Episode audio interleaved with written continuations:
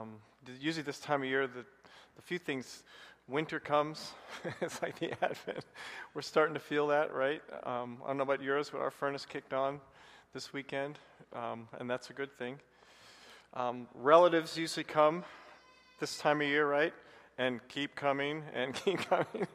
and sometimes you're ready for the opposite of Advent, maybe, right after a fine time. But the wonderful thing about Advent for us for this time of year, it reminds us. That's what these things do for us as these months roll along. We have these times that we remember. Paul Lacey's been doing a great job talking about science and faith, the focus being on creation and origins. one of the things we believe is that not only was this place created, but it was visited. This is not just a created universe or planet. But we believe that it's a visited planet. It was not just left to itself. The Bible says that the Word, which existed in all its wonder and kind of mysterious light, became flesh. That's an Advent word. Kind of out of this kind of mysterious, unexplainable eternal existent came something that we can relate to. God became flesh. And he dwelt among us. like relatives, he came to hang out with us, to understand, to be, to show, to feel. Like the song says, ultimately, then, to, to deliver us from things we didn't even know had us bound. And so, this Advent kind of series that we're going to be stepping into talks about that, what it looks like for light to actually come and dispel darkness. And so we just really want you to do two things as you think about the coming of this Advent time. The first is to pray. Just ask God to, first of all, maybe speak to you in a unique way, to revisit you. Maybe revisit your situation, your challenge, your marriage, your financial situation. Maybe just revisit your questions. But just ask Him to, to speak. But also, we, we want you to pray and ask God to, to do something for someone else, too. There's a lot of people who, for whatever reason, during this time of year, they might actually kind of say, you know, I think I might check that place out, or just there's something about my life that doesn't seem right, and maybe, maybe there's something related to this God thing that might we want you to pray for that person too. That somehow in Advent, God would visit them. God would visit your neighbor. God would visit a relative, somebody in a real way. Not to make them like you, but to remake them into something new. Finally, what we want you to do is be here. We'd love for you just to come. There are five Sundays in Advent, and we're going to add a, a sixth Advent service just because we think we can, and that's going to be Christmas Eve, okay? But for five Sundays, would you and your family commit to being here? Just coming and being a part of what God is doing here. And maybe He'll visit you or revisit you in a new way this season, okay? So that's, that's kind of our request and, and our desire and our hope for Advent. So let's just bow and maybe just acknowledge the Lord this morning and thank Him for, for being here today. Lord, thank you for really everything that happened that you did in so many ways to bring us to this place today.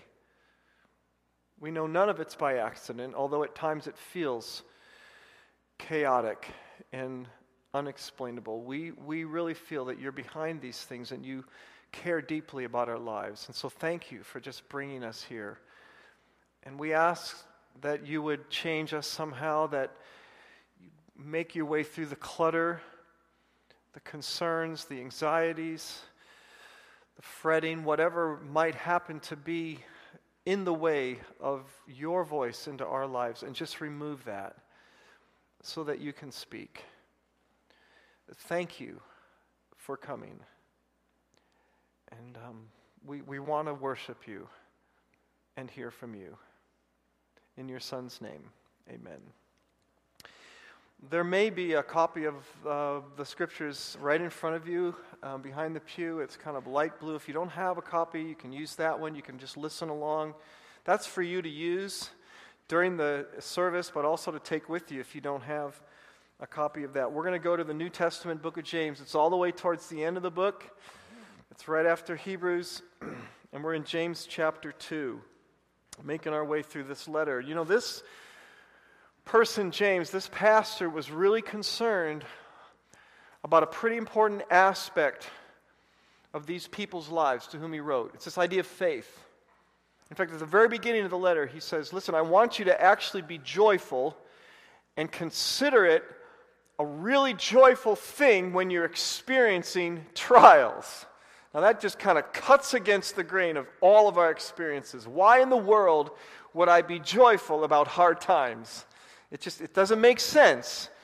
But if we hang in there with him, he starts to unpack that because what he says is in the midst of those hard times, when you're actually feeling like you're walking uphill or pushing everything uphill, it's in those times that your faith, your experience of God, can become most compelling. That's when things come into clearer focus. We actually become a bit more attentive to what is most important in life when we feel like maybe the ground is shaking under us, right? When we're, when we're feeling the kind of the wind behind our back and you know, we're, we're in the black and not in the red, and everything seems to be going okay, we're less inclined, maybe, to rely on something outside of ourselves. That's what James is saying. You need to actually thank God in the press of living, especially if you're a follower of Jesus Christ because it's in those moments that He can actually strengthen your faith and your confidence in Him. That's what James is saying. In fact, that's what his whole letter is to these believers because these people were scattered all around the known world at the time because of persecution. This is so relevant today. We've got Christians and other religious kind of sects of people all around the Middle East right now who are scattered. They are refugees. That is their identity right now. And they are literally fearing for their lives because of their national identity and because of their faith in God. So this is compelling. This is relevant. And James is saying, particularly to those believers in Jesus, listen, this can actually work to strengthen your faith. You must be joyful in hard times. Anybody have a hard time being joyful in hard times? Of course. So we take that by faith too. Faith is the big message for James. He's pressing us, he's challenging us, he's trying to encourage us to understand the value of getting out of our comfort zone and beginning to experience more and more what God has for us in Christ. And so he, he kind of comes after us in certain ways. He, he doesn't want us to blame God for our kind of temptations. He doesn't want to, us to kind of live in this idea that God cannot be trusted, that he lives in the shadows. He says, no, he doesn't live in the shadows. He's actually in the light.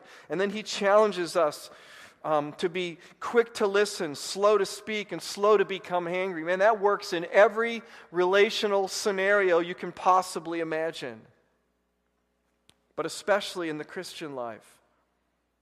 But then he gives us an image, and this is so compelling. He gives us the image of the mirror. Who can't relate to that? You're all here this morning. Probably at some point you looked into a mirror or maybe a shiny piece of glass so you can see what you look like. Make sure that everything is put together correctly. And for the most part, looking at you all, it looks like you all looked in the mirror at some point today. That's a really good thing. James says the Word of God is like a mirror. Every time you open the Word of God, every time you're exposed to it, it's like bringing your life, your attitudes, your priorities, your passions and affections, your words, everything about who you are, your responses to trials. You're bringing it and you're putting it in front of a mirror, and so you can see what otherwise you could not see. And James says, listen, when you see those things in the mirror, don't just walk away as, and act like you have forgotten what you saw. That wouldn't make any sense.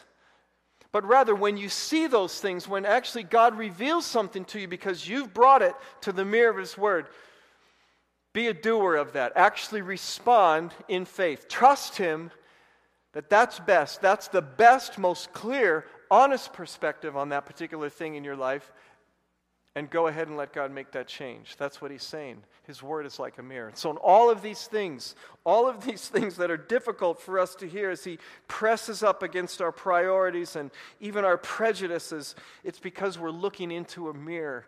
And, and the mirror doesn't lie. God's word is true. That's why we love it.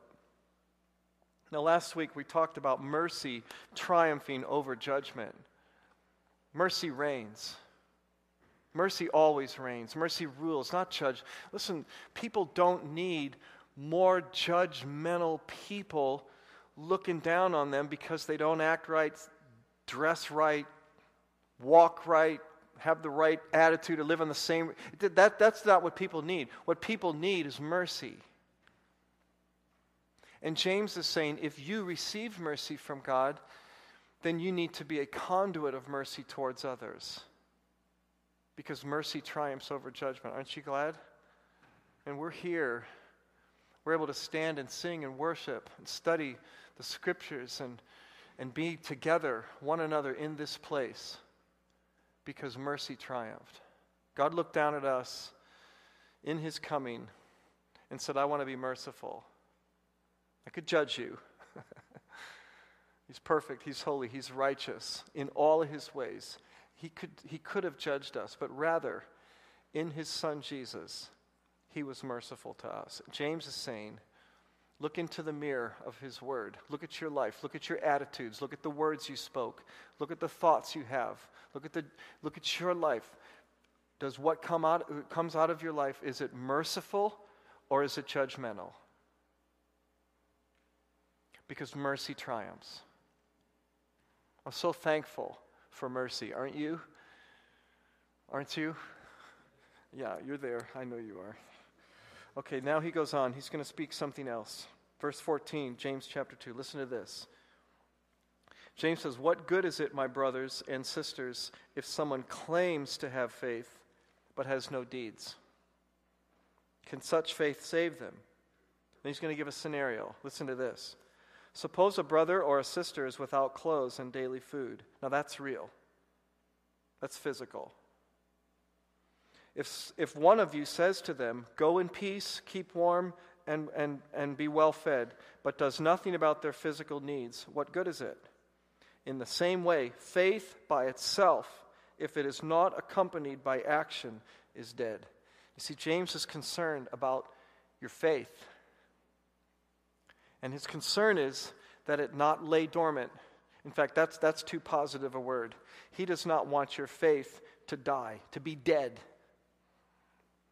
Now, I always go out on a limb here when I talk about medical things because my friend Mark is in the back, so he'll keep me honest. But I did a little research on what a coroner has to do, the checklist a coroner has to do in order to pronounce a body dead. Anybody know what the first thing that the coroner checks for? Thank you. A pulse. Anybody know what the next thing a coroner checks for? I didn't know this. Sound of air. They listen for sounds. Sounds means there's something happening. so no pulse, no no no airflow. Next. Thank you. Thank you, Dr. Scholl. I was glad I didn't have a, the wrong third one there. yeah, reflect, they want to make sure there's no possible chance that this thing is going to come back alive. Once all those three evidences are checked off, the coroner says, This person's dead. There's no pulse, no air, no possible chance it's going to move. James says, faith can be like that in your life. Not the kind of faith that saves you, that's a different sermon. But the faith that is yours in Christ can be pronounced dead. No pulse no air, no possible chance that it's going to ever make a move. James says it's dead. Faith without a pulse is dead. Now, this is the mirror of God's Word. We've got to look into it intently. Remember, we can't just walk away and forget we've heard this. But this is what God is saying faith without action, faith without some sort of pulse, without a response, is dead. It's faith, but it's dead faith. It's actually pronounced dead. Now he's going to go on. He, first of all, let's just look at this scenario. The first one, verse 16. He says, Listen, here, here's the first scenario. If someone uh, comes to you, uh, verse 14, or 15, I should say, a brother or a sister, and does not have clothes or daily food, that's a very real life experience. They don't have anything to wear and they don't have anything to eat. And you who have this faith actually just say to them, God bless you.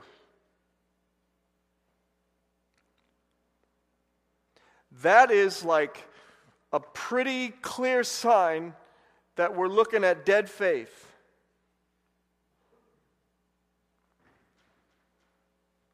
That's what James is saying.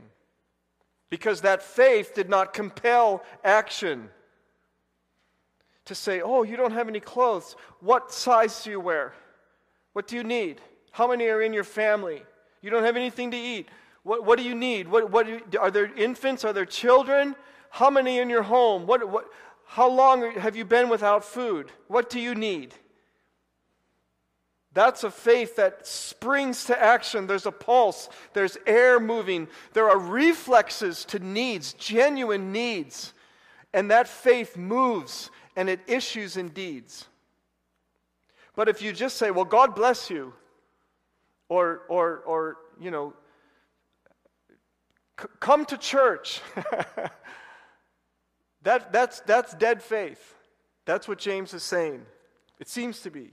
Now, if you go on, he's going to give us a couple of examples. Someone will say, You have faith, I have deeds. That's verse 18. Show me your faith without deeds, and I will show you my, my faith by my deeds. So there's two scenarios. You can say, Well, I believe in God. How many times have you heard that?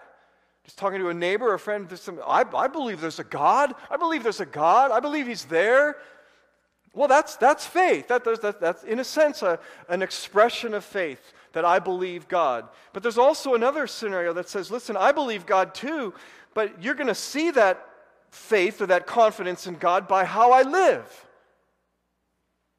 You believe that there is one God, says James.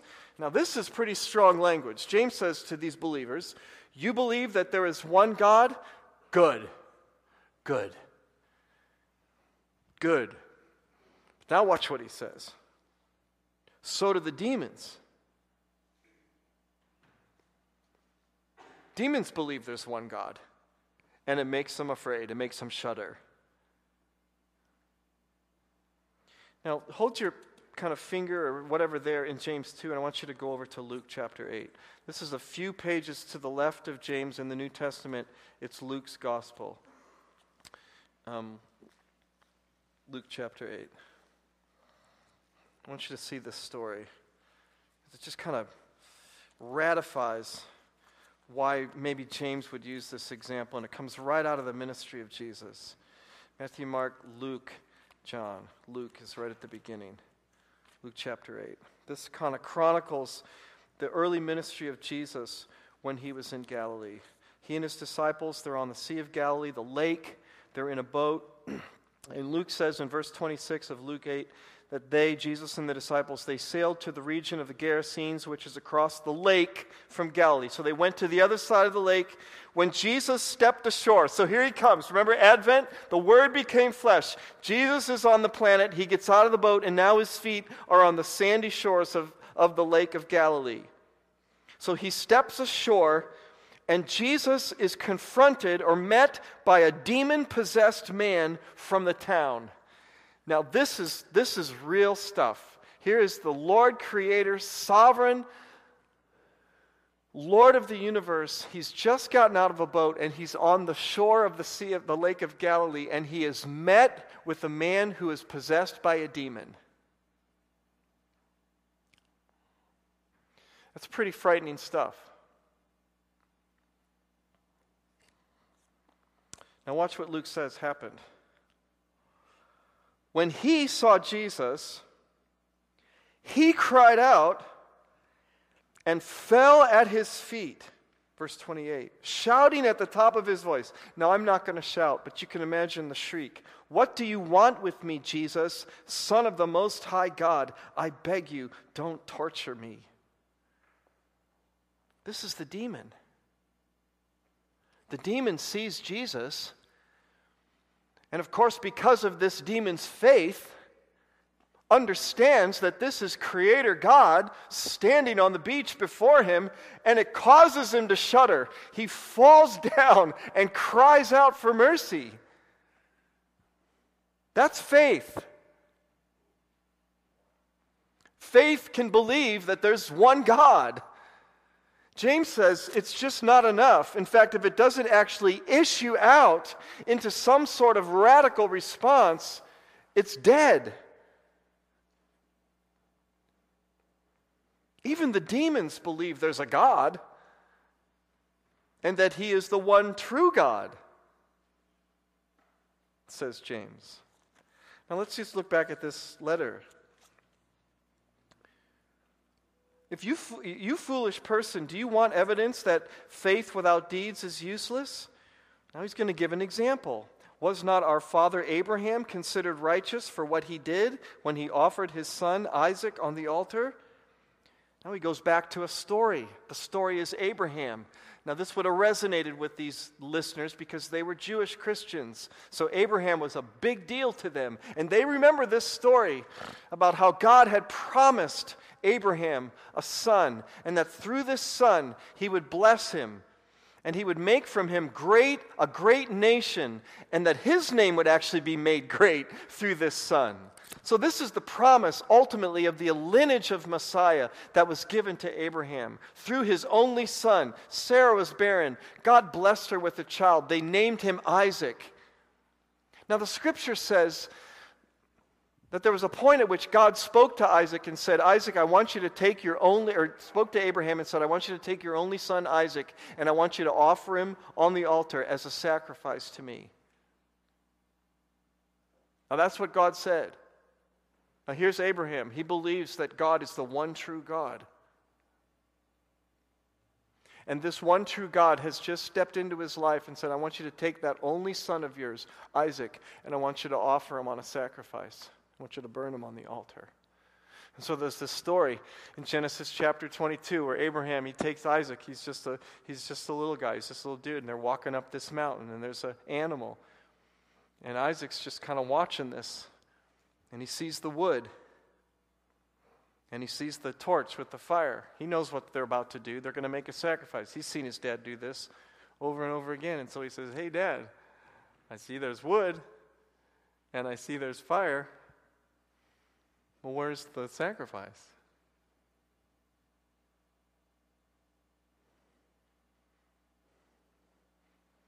You See why James is using this story? Because he's saying to all of us, I see your faith. I, I see this. I see all you're doing. I, I see what you believe in. I see the rich. I see all. Where's the sacrifice?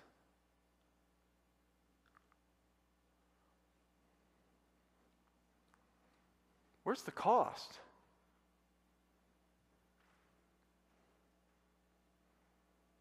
See, that's, that's the essence of faith, James' faith. It, it leads you to that kind of response. And James says Abraham believed God. He didn't believe he was the one true God. He actually believed God and he acted on that faith, and it took him to the, to the farthest extent of the human experience. Can you imagine? It issued out in a radical response that he was li- willing to actually give up his own son as a sacrifice. That's living faith. A faith that is willing to kind of go out of the comfort zone, not stay in the comfort zone, but go to the farthest reaches of that experience and radically respond to God. And he uses Abraham as an example. Now, this is the mirror of God's word. So these believers were listening to that, going, What? That? That's what, that's what real faith looks like? James says, Yes, that's what it looks like. It's a radical response. That's what faith does. It, moves us away from these places of comfort and security. It moves us beyond our own kind of understanding and experience to a radical response of God. Now, there's a second example. James, James just does not stop. Verse 25, in the same way, just like Abraham, now he's going to use another example, was not even Rahab, the prostitute, considered righteous for what she did when she gave lodging to the spies and sent them off in a different direction. Now, this is a whole nother story. This is Rahab. Sharp contrast to Abraham. First of all, she's a woman. Second, she's a prostitute. So for these people, they're going, wait a minute. You already made us uncomfortable telling us about Abraham. Then we got to go to that extent. Rahab, really? Well, now he takes them back to another story Joshua chapter 22. Joshua's looking at the land of promise. They've got to cross over into the wilderness. And so he sends out spies. This is the kind of the first special forces unit that leaves and goes into this enemy territory, and they're there specifically to scope out Jericho. They're in Jericho because that is a fortress that Joshua needs to take in order to conquer, uh, conquer the land of Palestine. So the spies are there, they're in Jericho. And word gets out.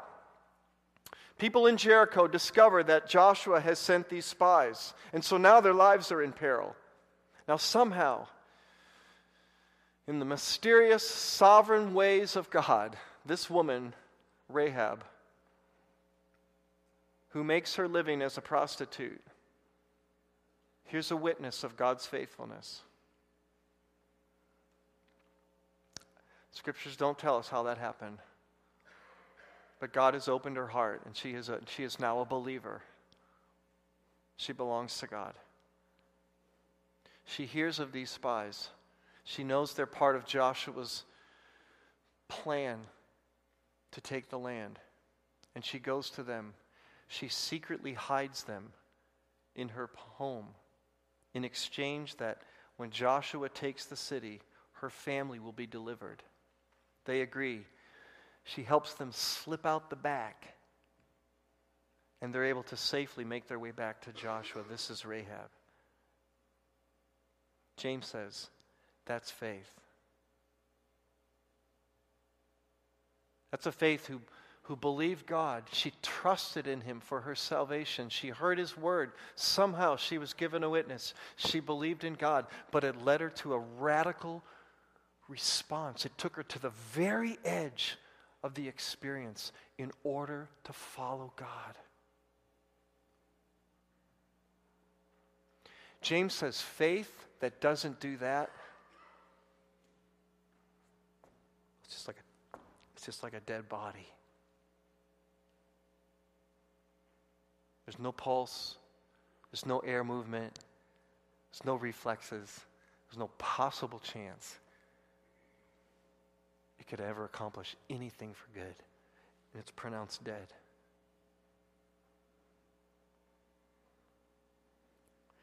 Now, this is pretty remarkable because these believers probably not unlike some of us, we're thinking, my faith's not dead, it's alive. when I was a boy, we had a little dog named Terry, little black something or other. And this, this dog I actually had come to really love and appreciate because we got it as a puppy and we kind of raised her and but the problem with Terry was she chased cars. You know, a car would come, we had this long driveway in this place where I grew up, and these cars would come in, they'd get lost, they thought it was a road, but it was actually our driveway. And they'd drive in, they'd realize they were at the wrong place, they'd turn around, and Terry would, you know, go after these cars and just, just crazy dog. And we could never break her of that. And, um, well, one day, um, this guy drove in with his pickup truck and he had a load of wood on the back, and I'm not sure what he was looking for, but he was clearly in the wrong place. So he came down the long driveway, and here's Terry, you know, just waiting for this guy to turn around. And sure enough, he turns around and he starts back down the driveway, and Terry just, she kind of lost her bearings, and she ended up under his back tire. the guy hits, hits the dog. and I'm watching this from my bedroom window. I watch, I'm watching Terry go out, get underneath the tire, and clunk. I watch this guy go over my tire. I'm like, I literally opened the window and I yelled at this guy, You just killed my dog! I didn't know, but I yelled. I was so upset because I watched our little dog get run over by this guy's truck. And I'm thinking, you're an idiot. You know, and I, I'm, I'm literally yelling. I was probably 12 or something. I'm yelling at this guy because he just killed my dog. Now, the irony of it is now I'd be kind of like, you just killed my dog. No, I'm just kidding. I'm just kidding. But back then, it was bad news. Uh, sorry about that. But I ran down and by this time, someone else from my family had gotten there, and this guy got out of the truck, and I'm just going nuts, okay?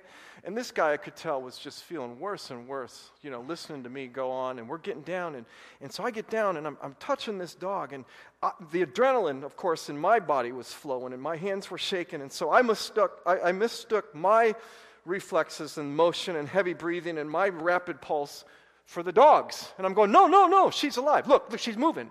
And the guy's like, you know, no, kid, really, she's gone. You know, no, no, no, look, she's moving. I could feel it. I could feel this vibration, but it was, it was my pulse. It was my heavy breathing because I was so agitated. And the kid, the guy's like, no, man, I'm sorry, son. She's, she's dead.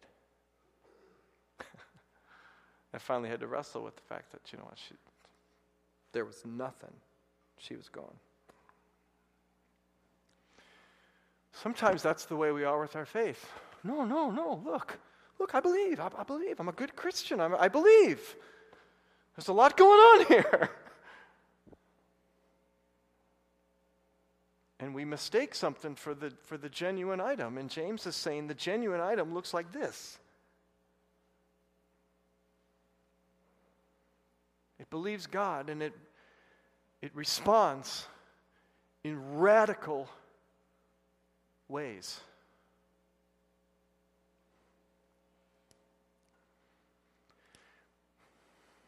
Now, here's something that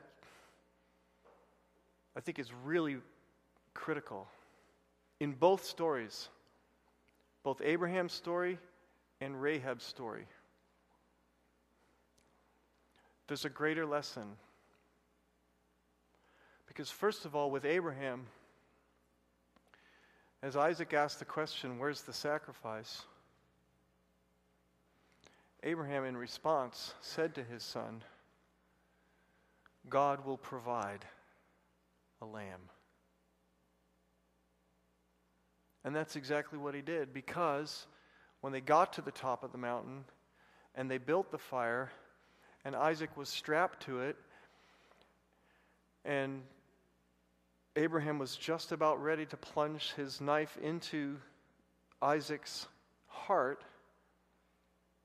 The scripture says that the angel of the Lord stopped Abraham and said, No. Now I have seen your faith. It's living. There's a pulse, there's air, there's reflex. And what I'm going to do is I'm going to provide a lamb so that Isaac doesn't have to die. And that's what God did. And as God substituted his own lamb for Isaac, it made a way for Messiah. Because from the lineage of Isaac comes Messiah. So, do you see the connection between Abraham's living faith, his radical response, and a way for the gospel? Rahab somehow believes God. I really want to know how Rahab came to know God. I want to know that story. Right now, we, we can only imagine, but somewhere there was a witness, and this, this woman who had experienced only dejection and being an outcast all her living days became a friend of God. And she participated with God and she believed him and her faith went into action. She delivered her, the spies, and as a result, her family was saved, her whole house. And in seeing the power of God, they came to faith in him. Also, her radical response made a way for the gospel. That's what's at stake. That's why James is so concerned about it for you and for me, for our, for our lives. Faith without works is worthless for the gospel. It's like a dead body. It can't do anything. But faith that is compelled to act, to go to radical ends to respond to God. Now that's that's something God can use. That can make a way, that can penetrate into the darkest, most complex, difficult places and make a way for the gospel.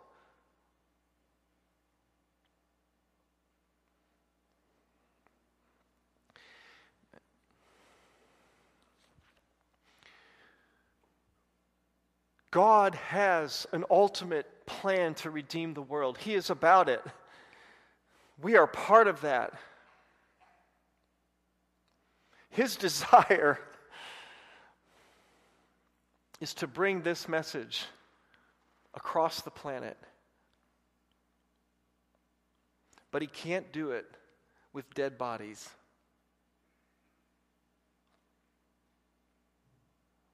He needs a faith that is alive. A faith that will not only believe there is a one true God, but that will surrender absolute control to the one true God through faith in Jesus Christ.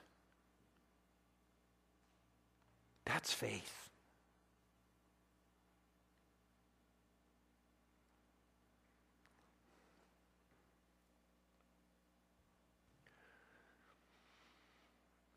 This is the mirror of God's Word. We stand individually and collectively this morning looking into its reflection. And James says, we have to respond.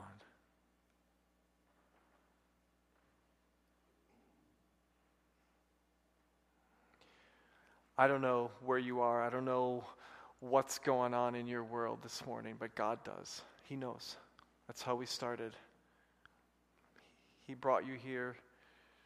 He arranged things so that you could be here. But what He's given you is an opportunity to believe and to obey.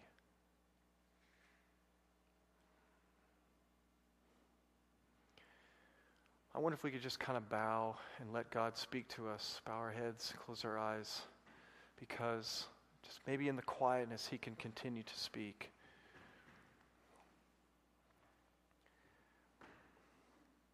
Just, just reflect on your faith.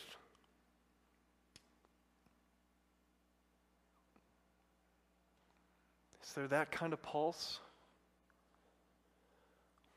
Is there air moving? Is your reflex to go to the very edge in radical obedience? Just ask God to make your faith living in the power of His name. Gracious God, make it so in my life and in everyone's life here for the praise and glory of your name. Amen. Let's stand and sing together.